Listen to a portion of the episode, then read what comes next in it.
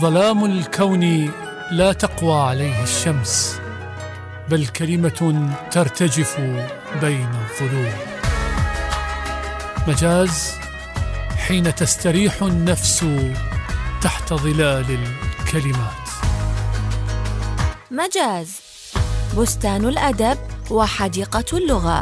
مجاز مع علي محمود خضير.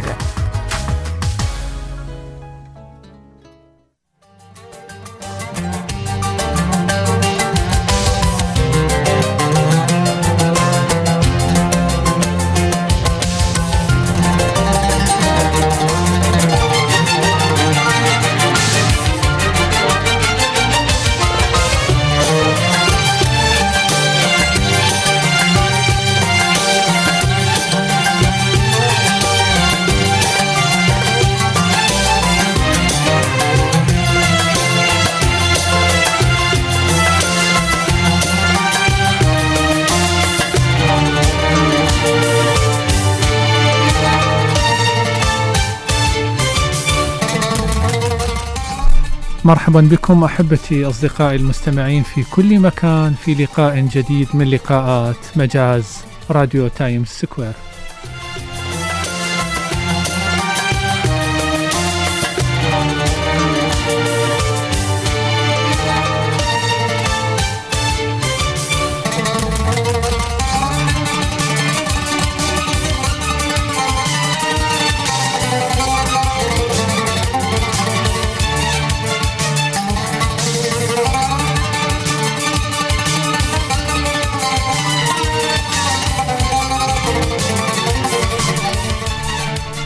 على التردد 102.5 أف إم وعلى مدار ساعة كاملة من الآن سنكون معا على الهواء مباشرة. أنا علي محمود خضير في الإعداد والتقديم. يرافقني في الإخراج والتنفيذ الزميل المبدع مصطفى نزار. فرافقونا.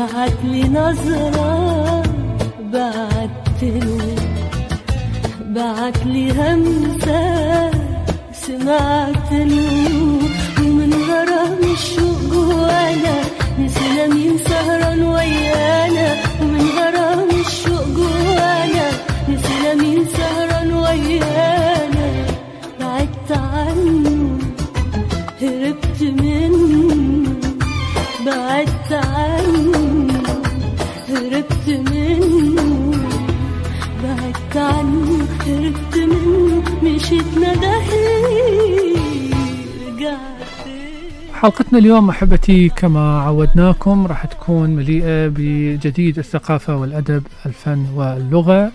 لدينا آه، الحدث الثقافي لدينا مراجعات لدينا فقرة شريط الكتب والموسيقى. سنتحدث اليوم آه، عن الجوائز الأدبية عن الاقتباس عن آه، توثيق الأحداث الكبرى التي مرت على البلاد. سنتحدث أيضا عن آخر أعمال الكاتب الفيلسوف الفرنسي إدغار موران والكثير الكثير غير ذلك فكونوا بالقرب.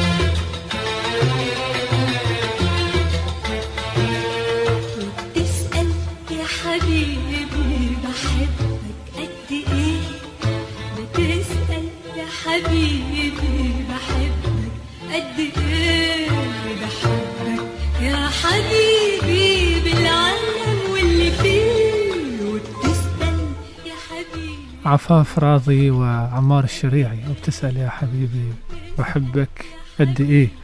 يمكن آه، أصعب سؤال يواجهنا أنه من تقول للشخص قد تحبني؟ آه، لا تحتار يعني. إذا تقول له قد السماء وقد المي وقد الدنيا آه، بنت الصغيرة تقول لي بقد الما لا نهائي. حتى التعابير تغيرت في زماننا. إخواني أول فقراتنا نبديها دائما في مجاز هي فقرة الحدث الثقافي والحدث الثقافي الأبرز هو إعلان القائمة الطويلة لجائزة البوكر الأدبية الجائزة العالمية للرواية العربية. هذه الجائزة حقيقة التي آه، تشغل دائما وسائل الإعلام ومواقع التواصل الاجتماعي وهي الحديث الأبرز للأدباء والكتاب ويعني يضبطون على مواعيدها. حتى كتابتهم لرواياتهم ومواعيد إصدارها آه، من أجل أن يشاركون بهاي الجائزة لأن جائزة كبيرة جائزة تمنح للفائز فيها مبلغ مالي محترم خمسين ألف دولار بالإضافة إلى ترجمة العمل إلى لغات آه، العالم الأساسية. وحقيقة البوكر آه، يعني منذ أن دخلت إلى مسرح الأدب العربي حقيقة حققت نقلة نوعية في عالم ليس في عالم الرواية فقط بل حتى في عالم صناعة الكتاب العربي. بمعنى حقيقة شفنا أن دور النشر صارت تهتم أكثر بأعمالها بانتقاء أعمالها في أن يكون لها محررين كشافين آه، للروايات الجيدة يحاولون أن يبرمجون أن يصنعون مشاركة فعالة لأن الجوائز حقيقة لها أهمية أهمية من ناحية تسويقية وأهمية من ناحية آه، اقتصادية لأن الكتاب طبعا كل واحد كل كاتب يتمنى أن يضع على غلافه عبارة الكتاب الحائز على جائزة فلان أو كذا. هذه العبارة لها وقع سحري على القارئ. القارئ أحيانا عندما يكون في معرض كتاب فيما يكون في مكتبة يكون أمام إزاء مئات العناوين إن لم نقل الآلاف العناوين. فبالتالي كيف يختار؟ هو لو جاي وعنده كاتب في باله أو كاتبة يعرف بطريقة ما أنه هذه هذه الكاتبة جيدة ومفضلة فيختار يجي ياخذ أعمالها أو أعماله أو يا إما هناك عوامل تخليه يختار. نصيحة صديق. مراجعة قارئها في مكان ما عن كتاب ما. آه الغلاف. كلمة الظهر التي دائما نواجهها في الغلاف في الكتب دائما أكو كلمة أو نبذة. لكن من أكثر ال- العبارات التي توقع القارئ في السحر والشغف هي عبارة الرواية الفائزة بالجائزة الفلانية. و آه، يعني يعني أكبر دليل على أن جائزة البوكر أو غيرها صنعت اختلاف وصنعت مزاج جديد أنها استنسخت. يعني كل الدول الدول العربية الآن كل دولة لها جائزة آه، معتمدة تروج إلها وتصنع نجوميتها. في مصر هناك جائزة الدولة التقديرية هناك جائزة نجيب محفوظ في آه، عمان هناك جائزة ال- ال- آه، السلطان قابوس في الإمارات جائزة الشيخ زايد في آه، قطر هناك كتارا في في الإمارات هناك جائزة أكو أمير الشعراء للشعر وأكو جائزة بوكر للرواية.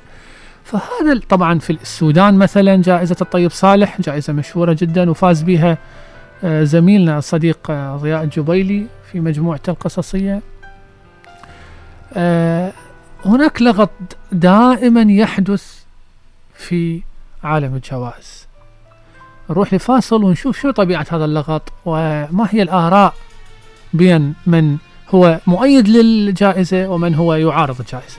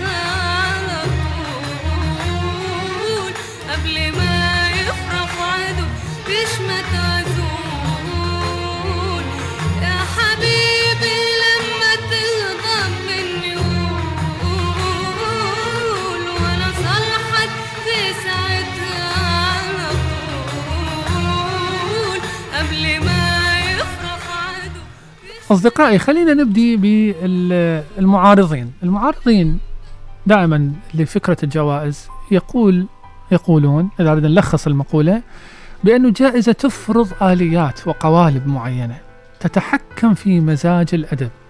تقرر من هي ال- ال- العمل الأدبي الذي ينجح ويصعد ويأخذ جائزة ومن الذي لا يصعد. بالتالي هذه نوع من الرقابة الغير مباشرة. هذا نوع من تقنين حرية الكاتب.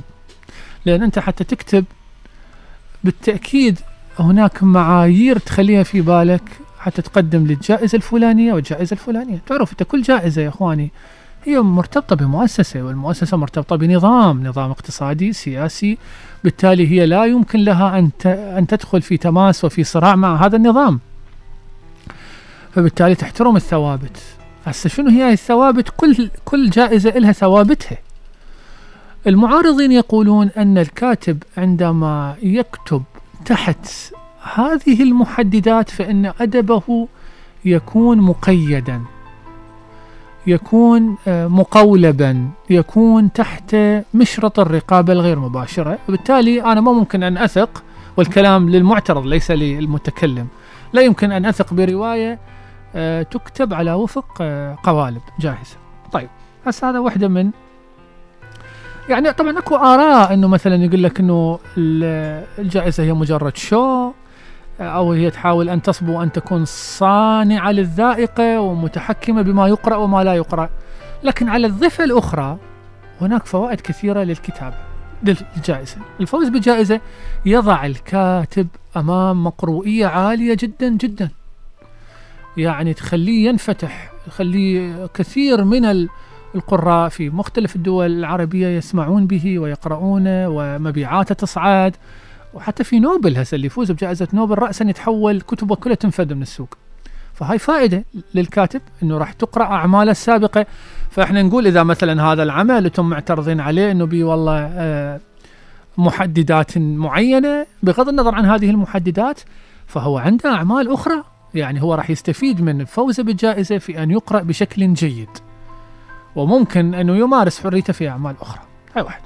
اثنين ماكو دليل صارخ على أن الجوائز تتحكم أو لها أجندة معينة. يعني ما يعني الروايات اللي فازت كلها الأعمال اللي فازت ما بيها في التوجه سياسي دقيق جدا وصارخ وواضح مثل ما كان مثلا الأدب من أجل المعركة أو من آه، الحاكم أو إلى آخره في أكثر من دولة شمولية حول العالم. الأدب الستاليني والأدب ال- النازي إلى غيره. ماكو دليل هو مجرد كلام إنه والله نعم هناك أجندات هناك لكن ماكو دليل على إنه هناك تحكم. هاي واحد. التطور اللي حصلت حصل فيه بصناعة الكتاب في في الرواية جعل هناك ماذا؟ جعل هناك اهتمام عالي بالرواية. الرواية قامت تكتب بكثرة. وطبعا أي كثرة تأتي ب- ب- م- معها بالصالح والطالح تأتي بالجيد أو الغير جيد. لما أنت تشوف أنت فد مئة معمل يصنعون كرة القدم هذه اللي يلعبون فيها في الماء بالتأكيد هناك تفاوت في الليفلات في المستويات. هناك يعني معمل يصنع لك إياها على أعلى جودة. وهناك متوسط وهناك أدنى فأدنى فأدنى حتى ولكل كاتب القارئ الذي يستحقه بالنهاية. الكاتب الرديء له قراء رديئين والكاتب الجيد له قراء جيدين. أنا أؤمن حقيقة هسه خلينا ننتقل لرأيي. أنا أؤمن بسلطة القارئ. القارئ هو في النهاية أحبتي مستمعيني أصدقائي هو اللي آه، يقدر يقدر يفرز. قارئ ذكي يقدر يعرف هاي العمل جيد يستحق الجائزة أو غير جيد. أنا من الأشياء ال- ال- اللطيفة البارحة وأنا أعد للحلقة سويت استطلاع في صفحتي. طبعا هاي من الأشياء الجيدة تخدم الصحفي تخدم المذيع في عمله أنه يقدر أنه يشرك الجمهور في آه، في المادة التي يقدمها كتبت سؤال للقراء كتبت في حدود اطلاعك وفي حدود قراءاتك السابقة هل تركت الروايات الحائزة على جائزة البوكر العربية أثرا في داخلك؟ طبعا كان مشاركين نسبة جيدة يعني جاوزت تقريبا قاربت الألف وكان آه النسبة موجودة يمك مصطفى مو 69% كان جواب المشاركين كلا.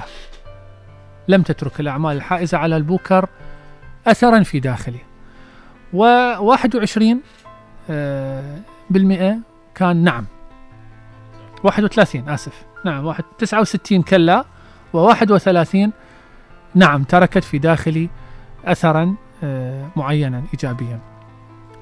هذه طبعا هذه هسه هو بحدود اللي شاركوا قد يكون النسبة تختلف إذا عرضناه على صفحة أكبر ومقروئيتها أكثر ومشاهدتها أكثر. بس المهم تعطينا نوع من التصور عن ردود أفعال القارئ إزاء الجائزة. حتى نتوسع بالقضية أكثر هناك سؤال يطرح. هل يكتب الأديب أو الأديبة من أجل الجائزة؟ خلينا نسمع إجابات اثنين أو ثلاثة من كبار كتابنا العرب واللي فازوا بجوائز مثلا أمير تاج الدين وشهلة العجيلي من سوريا الكاتبة القاصة اللي فازت بجائزة الملتقى الكوي الكويتية خلينا نسمع هذا ال- الاستطلاع الذي أعديناه لكم في مجاز بصوت الزميلة سمر ونرجع هل يمكن أن يكتب الأديب فقط من أجل نيل جائزة تم الإعلان عنها؟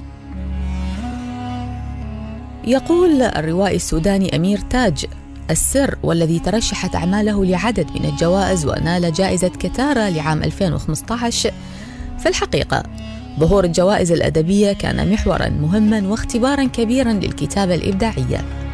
لن نقول إنه أفرز أدبا خاصا بالجوائز ولكن لفت نظر كثيرين لم يكونوا من متعاطي الكتابة وألهم بأن في الإمكان الحصول على جائزة. ومن ثم اتجهوا للكتابة من دون دراية. هذا زاد من عدد الإصدارات السنوية خاصة في مجال الرواية كما حفز عددا من الكتاب المخضرمين للنشاط في مجال الورش الأدبية التي سيلتحق بها بعض الراغبين في التعلم. وعن جودة هذه الإصدارات يقول تاج السر معظمها لا تعدو مجرد خواطر حالمة بلا أي تأثير أو رؤى. أنا لا أسمي هذا أدب جوائز بقدر ما هو محاولات يدعمها الحلم. وفي السياق نفسه علقت الروائية والأكاديمية السورية شهلة العجيلي على مشاركات المتقدمين لنيل الجوائز الأدبية قائلة يمكن أن نقول إنها أثارت الحماس لدى الكثيرين ممن لا يمتلكون الموهبة أو المعرفة أو كليهما معا للكتابة.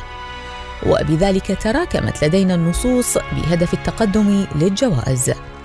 وضاعت للأسف نصوص جيدة في كومة الرداءة كما أن معظم المتلقين الذين واجهتهم لسوء الحظ النصوص الرديئة في مقتبل قراءاتهم عزفوا عن قراءة الرواية أو أخذوا منها موقفا سلبيا.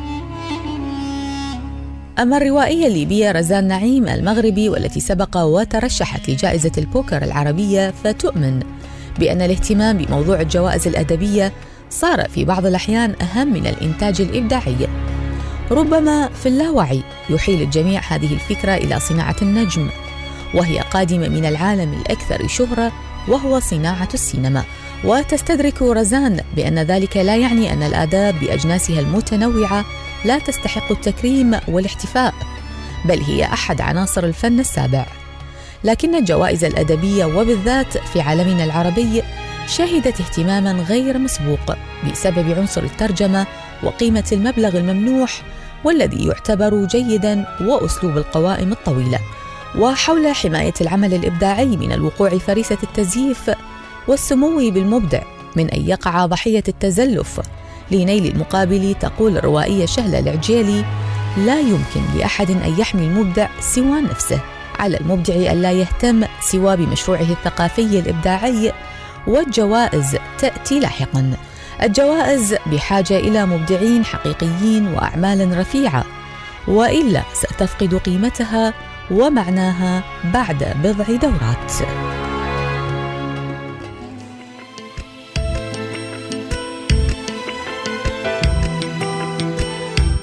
بتعلم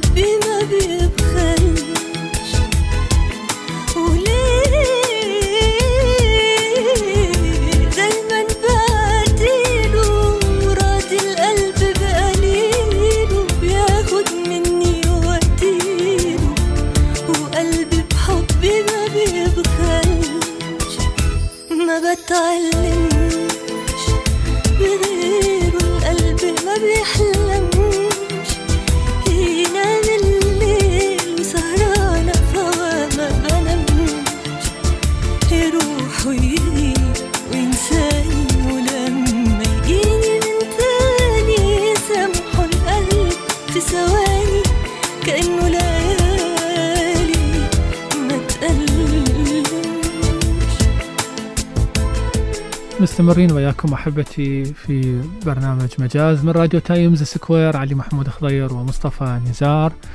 طبعا جو الهواء كنا نتحدث عن مصطفى كان يتكلم عن إنه أزمتنا في ال- الغناء العربي أو العراقي بشكل عام هي أزمة موسيقى مو أزمة لحن. كنا نتناقش على هذا اللحن ما بتعلمش اللي هو خالد عز. ملحن ممتاز ما ماخذ يعني الصدى ال- كيف إنه يستولي عليك؟ هناك موسيقى تستولي على المستمع. وبالتالي تقفله يعني تخليه آه، تحت تأسرة. يا إما يسمع الأغنية مضطر أنه يسمع الأغنية مرة ثانية حتى تترسخ أكثر في أعماقه وفي وجدانه ويا اما يرفض أن يسمع أغنية لاحقا وراها حتى لا يفسد المزاج اللي كونته هاي الأغنية. آه، طبعا هاي مسألة القفلة. ترى مقطع يعني يعني مصطلح موسيقي. أنا ذكر مرة قرأت حوار للملحن العراقي محمد نوشي. محمد نوشي عنده أغنيتين لسعد الحلي. فقال نص العبارة قال أنا قفلت لسعدي بهاي الأغنيتين. ما حد قدر بعد أعتقد واحدة من يمهن حبيب أمك ما ترضى ما تقبل من حاجيك يقول أنا قفلته. بمعنى أنه فعلا أكو قفلة يعني أكو استيلاء أكو مثل ال- الاستيلاء اللي سواه عبد البليغ مع عبد الحليم. مثلا أو بليغ مع وردة المرحلة البليغية مثلا في حياة حليم. آه الموسيقى ساحرة. بس مصطفى قال حكاية كلش حلوة. قال اللحن الجيد آه يلغي حتى آه خصوصية الكلام. يعني ممكن تقول أي كلام ما دام اللحن جيد خلاص. حتى لو تردد أسماءنا مثلا محمد مصطفى علي ما دام إنه موسيقى وطبعا الموسيقى واللحن الجيد يحتاج إلى توزيع يسنده ويثبته. وهاي كلها طبعا تحتاج إلى موهبة وثقافة وصقل. أنتقل أصدقائي أحبتي إلى فقرة مراجعات وراح نتحدث عن توثيق الحرب في كتاب صدر مؤخرا. فاصل وراجعين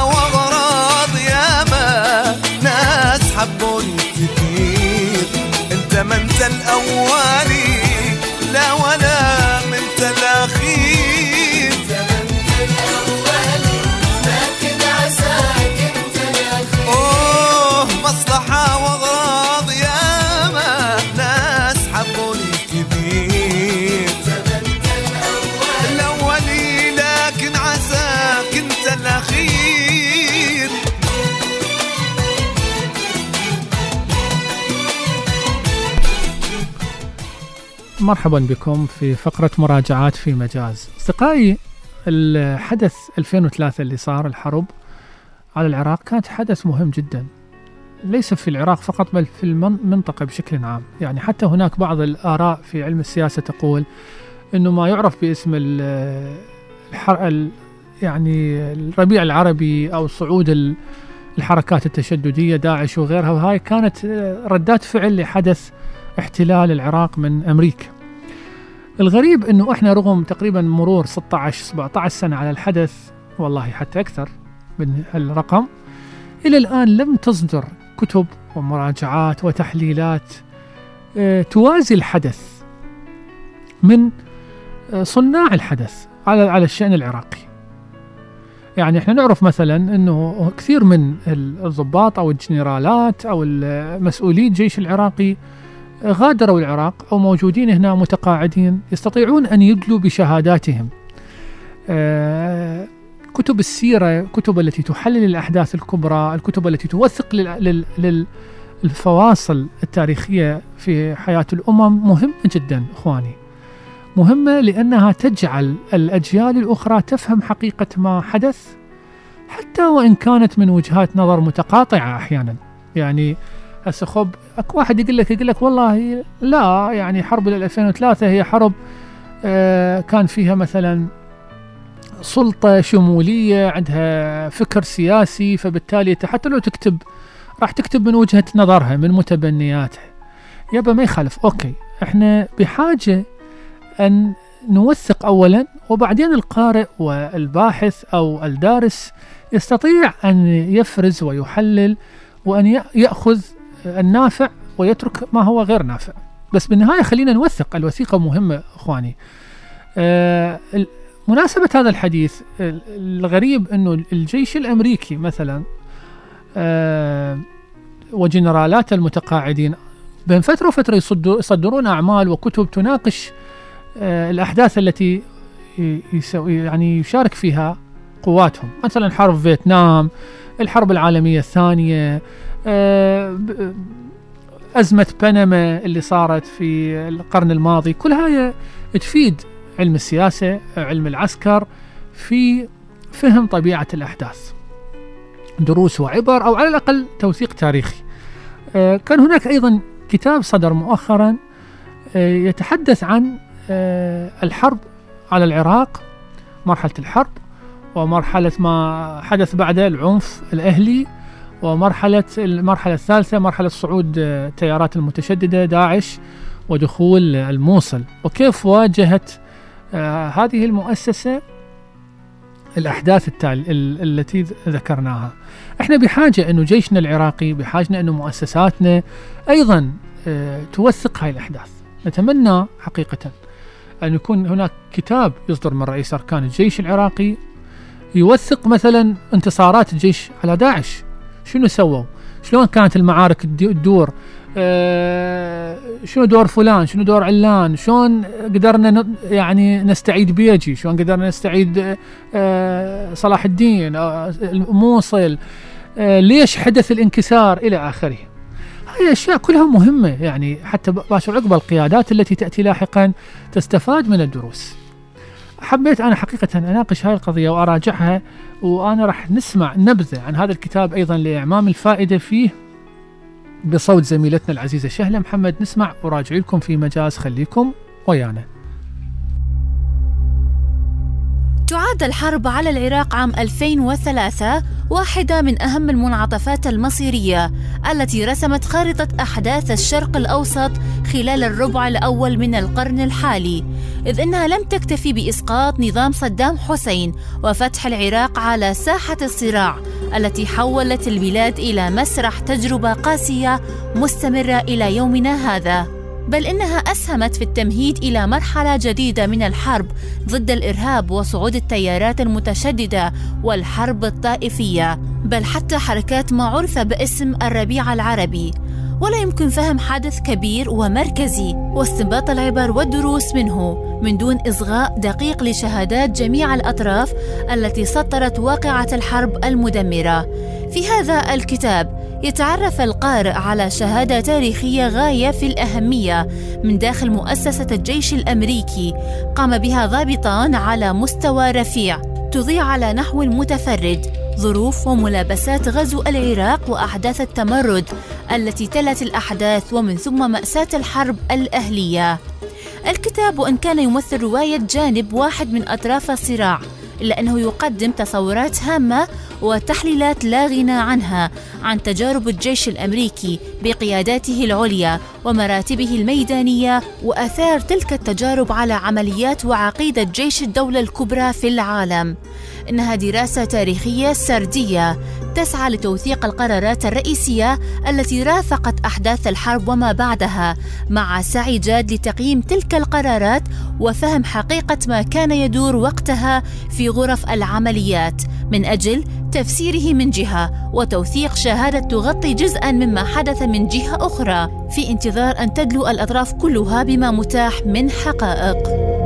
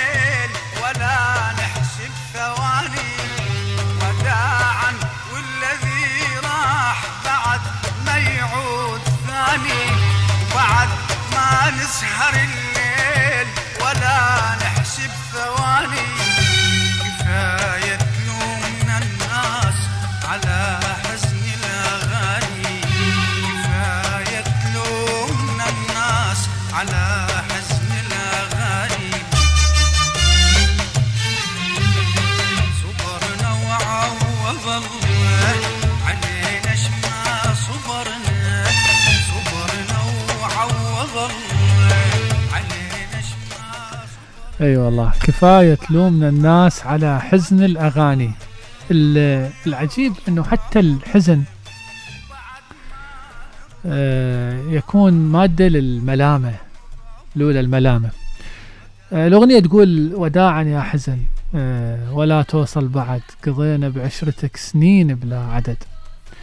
وبهذا المقطع المؤثر يقول كفاية تلومنا الناس كافي تلومنا الناس بعد على حزن الأغاني أو حزن القصائد أو حزن المقالات أو حزن ال- الأحاديث أو الكآبة المحية. العراقي دائما يقولون أنه آه، عنده علاقة عميقة وعريقة مع الحزن.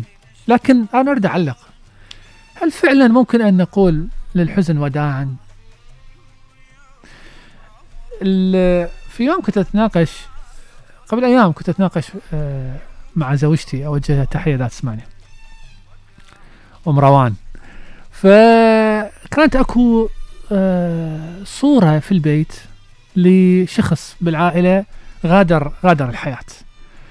فكنت أتأمل الصورة حقيقة وقلت فسألتني قلت لها أنا و- يعني أستغرب إنه كيف تتحول كل ال- الأحاديث والحياة والذكريات والجمال والحب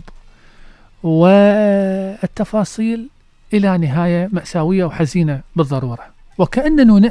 كأنه إحنا نأتي إلى الحياة من أجل أن نتألم. وكأنه آه العبرة من الحياة هو الحزن والألم لأن هو الذي يبقى في النهاية. قالت شلون؟ قلت لها هسه شوفي هذه الصورة. هذا الشخص إحنا عشنا معاه وكل شخص طبعا أكو في في بيت كل عراقي عنده صورة لشخص غادر الحياة سواء أب أو أم أو جد أو جدة صح لو أنا غلطان؟ الله يكفي الشر الجميع فهذا الشخص إحنا عشنا معاه ذكريات آه، هذا شخص كوميدي يض- يضح- يضحك ويحب الحياة ويحب السفرات ويحب يلبس حلو وياما وياما آه، نكت وياما ياما أسعد الكثير حوالينا. لكن إحنا هسه من باو على الصورة نتألم. الصورة التي بقيت من المشهد هي الألم والحزن. أكو بيت من الشعر ما أتذكر يعني يقول من أجل الظمأ من أجل الظمأ تجري الساقية لا من أجل الارتواء. آه وكأنه وكأنه فكرة النهر يعني وجود النهر هو موجود حتى يذكرنا بالعطش مو حتى يذكرنا بأنه نرتوي. وهاي هاي قضية عجيبة إنه يكون ال- الخلاصة من الحياة أو ما يتبقى ما يترسب في قعر الجرة هو الحزن للفرح مهما كانت السيرة أو الشريط الذي يمتد يبدأ بدايات سعيدة فنهايته تكون دائما آه، للأسى لأن لأنها آه، تنقضي. قيمة الحياة جمالية الحياة أنها تنقضي. هسه حتى آه، قيس قيس في إحدى قصائده يقول يقول وما يلتقي ما معناها هسه البيت أنا ما ذاكره. وما يلتقي حبيبين إلا كان الفراق نهاية اللقاء. يعني نحن نلتقي لكي نفترق في النهاية. وكأنه الفراق هو هو العبرة يعني هو السبب هو الذريعة التي من أجلها كان اللقاء وكان الحب. وكان يعني هي النتيجة الخلا- الخلاصة. أنا ما أريد أكون كثير مأساوي لكنها خاطرة مرت علي وحبيت أنه أشارك بها مستمعيني وأصدقائي هم بالنهاية. خليني أنتقل إلى آه فقرة جميلة آه وهي إسهامة وصلتنا من صديقة ال- البرنامج آه القاصة آه بلقيس الملحم من آه السعودية أرسلتن أرسلت لنا آه إسهامة ومشاركة تخص موضوعة الاقتباس الاقتباس موضوعة كلش مثيرة في الأدب أخواني. كل القراء مهووسين بالاقتباسات صح لو أنا غلطان نحب دائما نختار عبارات حلوة مضيئة ذهبية من الشعر من القصة من الرواية ونحطها على متصفحاتنا. فبلقيس منتبهة لهاي القضية وحضرت لنا مادة جميلة شارك ويانا بيها وأنا هنا أدعو كل مستمعينا في كل مكان داخل وخارج العراق اللي عنده إسهامة يدز لنا إياها على مواقع التواصل الاجتماعي صفحات الدا... الإذاعة موجودة آه، أو ممكن صفحتي صفحة مصطفى نزار. إحنا نكون سعداء بأن نبث لكم ما آه، يفيد ويمتع. نسمع بلقيس تحكي لنا عن الاقتباس ونكمل مجاز الباب الخلفي للحياة. من الواضح أن اهتمام القراء باختيار الاقتباسات الأدبية الخلابة قد أثار انتباه الكتاب في تداول أسمائهم أو أسماء أعمالهم الأدبية. لكن بعيدا عن محاولات الدفاع المستميتة عن وجهات النظر في هذه القضية يبقى السؤال الأهم. ما هو سر شغف القراء بالاقتباسات؟ لا شك أن للاقتباسات سحر أخاذ له وقع في النفس ومكان في الذاكرة. ذلك أنه فعل يعبر عن إعجاب القارئ وتأثره بما قرأ. أو عن تماهيه مع النص. وهو رد فعل فطري يرسم تواصلا بين طرفين لا يجمعهما المكان ولا الزمان بل تجمعهما صفحات كتاب. الإنسان مولع بالاختزال يبحث عن المعنى الساكن في باطن الكلمات ويستكشف المغزى الكامن في جوهر الأحاديث.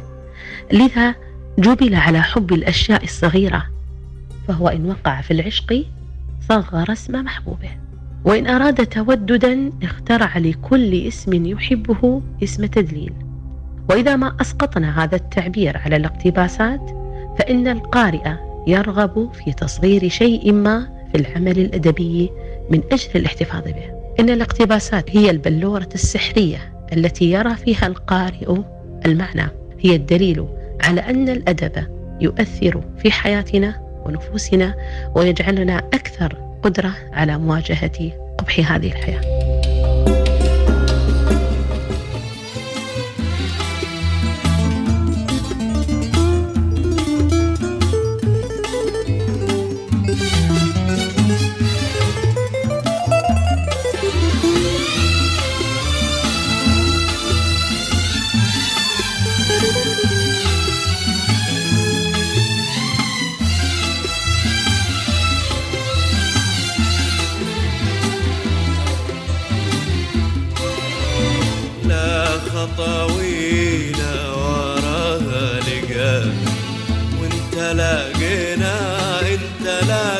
ولا خطاوينا وراها لقى وانت لاقينا إنت لاقى بشقا لازم لازم واحد فينا يضحي يجسى وينسى الذكرى ويمحي. لا خطاوينا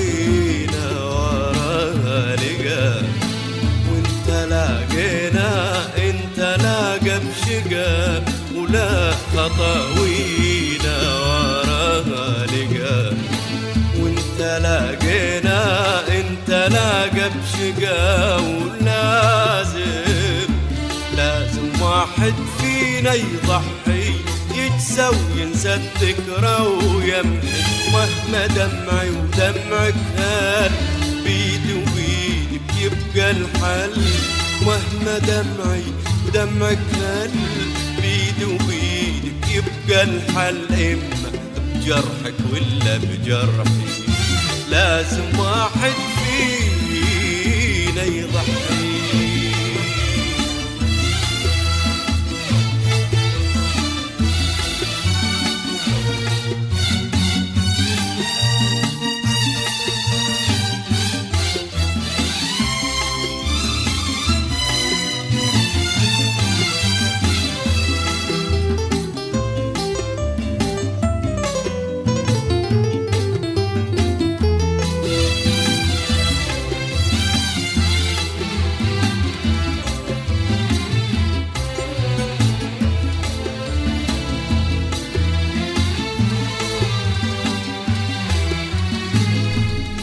مستمرين وياكم أحبتي أصدقائي في مجاز وفقرتنا الجاية شريط الكتب وستكون عن جديد الكاتب الفرنسي الفيلسوف إدغار موران.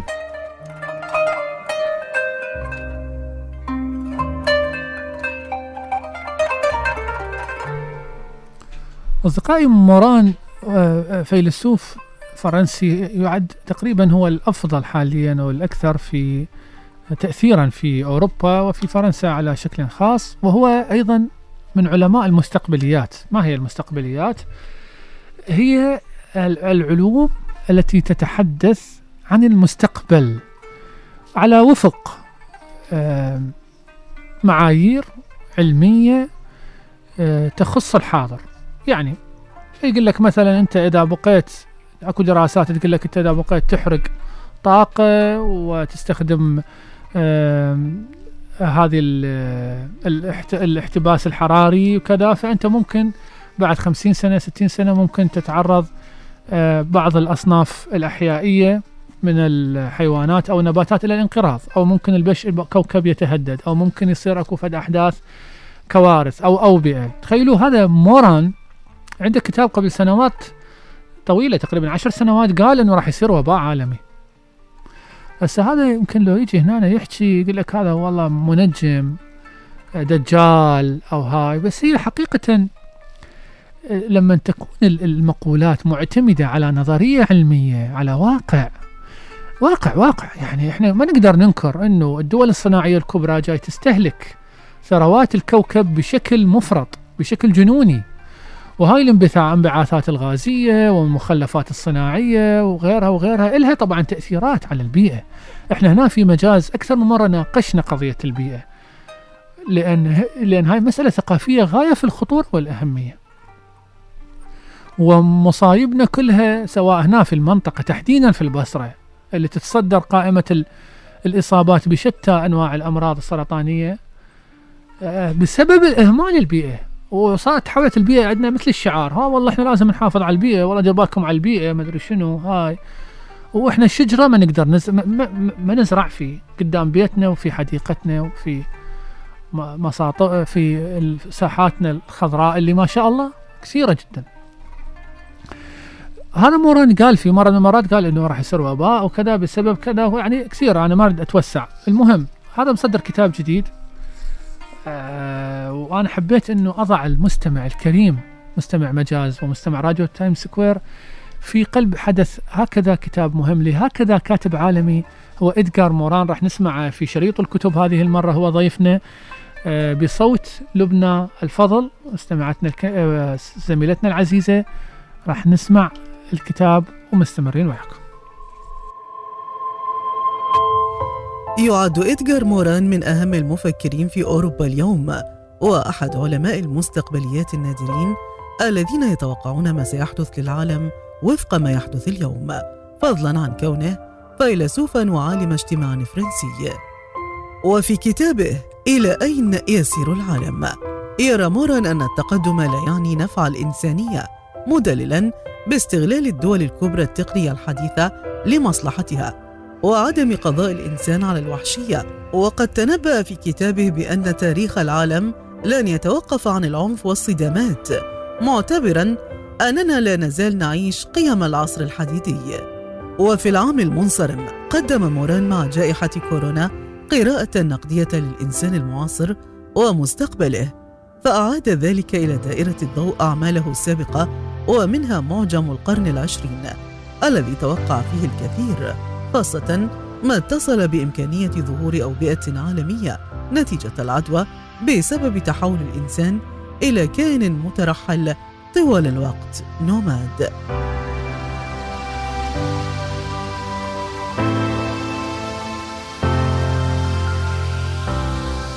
وتندرج أعمال موران كلها في خانة التنبيه الاستباقي ومحاولة إصلاح الإنسان بتعقب أخطائه. التي قد تدفع به نحو نهايته. وضمن هذا الإطار يمكننا أن ننزل كتابه العقل المحكم الذي خصصه للتربية والتعليم ونقله إلى العربية عالم الاجتماع التونسي الراحل المنصف والناس. وصدر حديثا عن معهد تونس للترجمة. يقول إدغار موران لقد قادني مساري في السنوات العشر الأخيرة إلى وضع هذا الكتاب وإذ ازددت اقتناعا أكثر فأكثر بضرورة إصلاح الفكر ومن ثم إصلاح التعليم. فقد كنت أغتنم كل المناسبات المتاحة للتفكير في ذلك ويتوجه به إلى الجميع وإلى الفرد ويمكن أن يفيد المعلمين والمتعلمين على وجه الخصوص.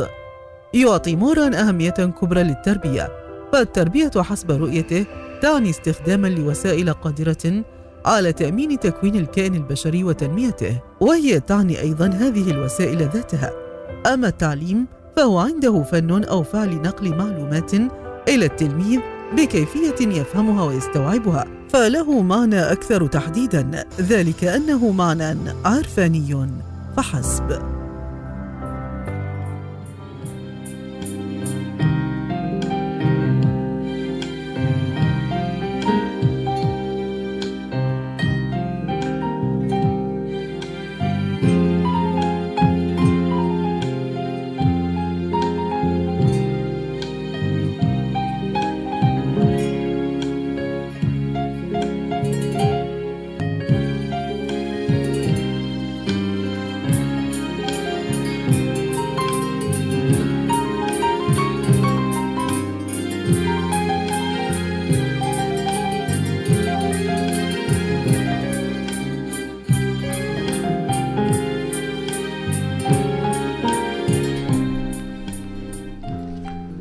هذه الموسيقى اللي جاي نسمعها هي اللي لحن أنا بعشق البحر الأغنية آه، اللي لحنها أو ألفها هاني شنودة الموسيقار المصري الكبير وهذا هو جاي يعزف يعني نفسه للأغنية.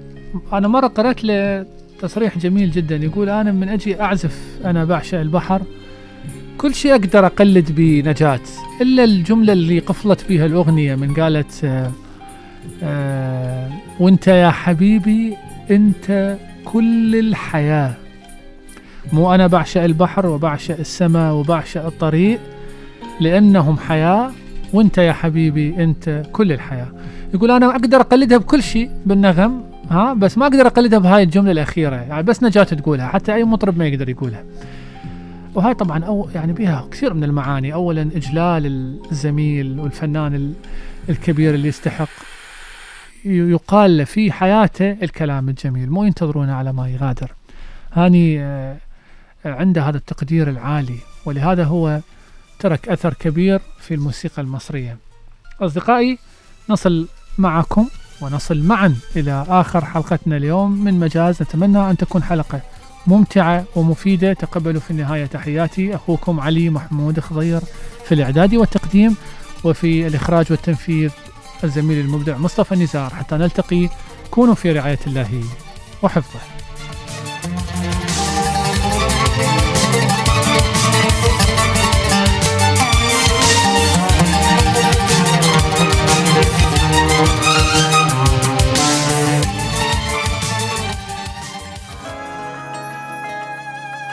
ظلام الكون لا تقوى عليه الشمس بل كلمة ترتجف بين الظلوم مجاز حين تستريح النفس تحت ظلال الكلمات.